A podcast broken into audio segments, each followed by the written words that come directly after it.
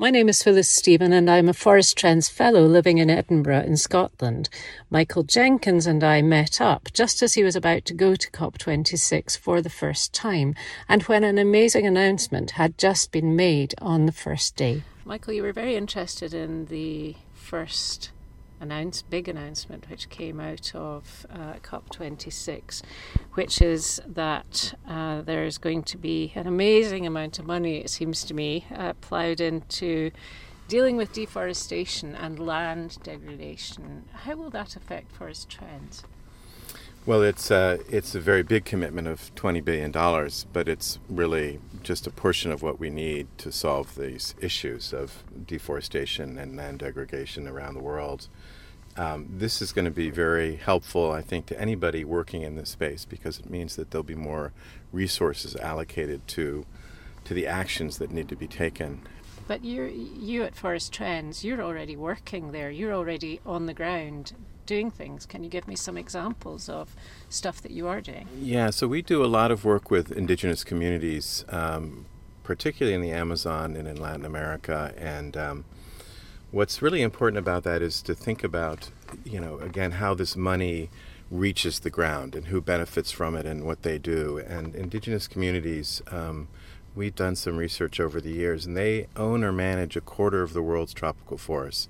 So they are very big players in this game. And for us to find ways that that money that is flowing from countries like the UK and the US and Norway actually reaches the ground and, and supports those communities. That's the work we do. And how do you support them? What do you actually do to, um, you know, are you putting in schools? Are you helping with education, or what do you? Do? It's it's well they. Um, what we do is mostly around again forests and their role as guardians of the forest. So we are working, supporting them, and being able to restore some of the areas that have been burned or or, or logged or whatever.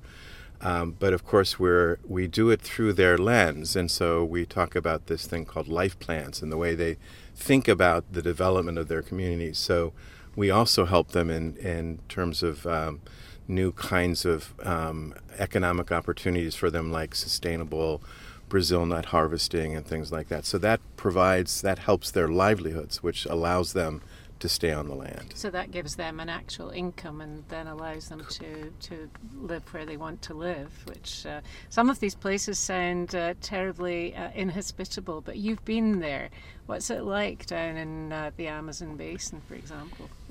Well, it's magnificent. I mean, it really is. Um, you know, uh, Boris was talking about the cathedrals of forests, and that's really what they are. And if you can, you know, get your head around not being in a, a city, a modern city, but you're in the midst of these uh, incredible cathedrals, uh, you really appreciate what they are and how. So it's not that you just have to keep your. It's just like walking down a street. You want to make sure you don't get hit by a car.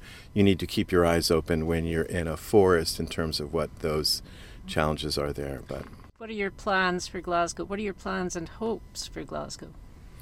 Well, I think the the announcements that are coming out today are part of what our hopes are, right? Which is that can we can we adequately fund the the needs that we have to um, maintain our natural environment and and uh, and I think the orders of magnitude of of increase in terms of commitments is a great thing.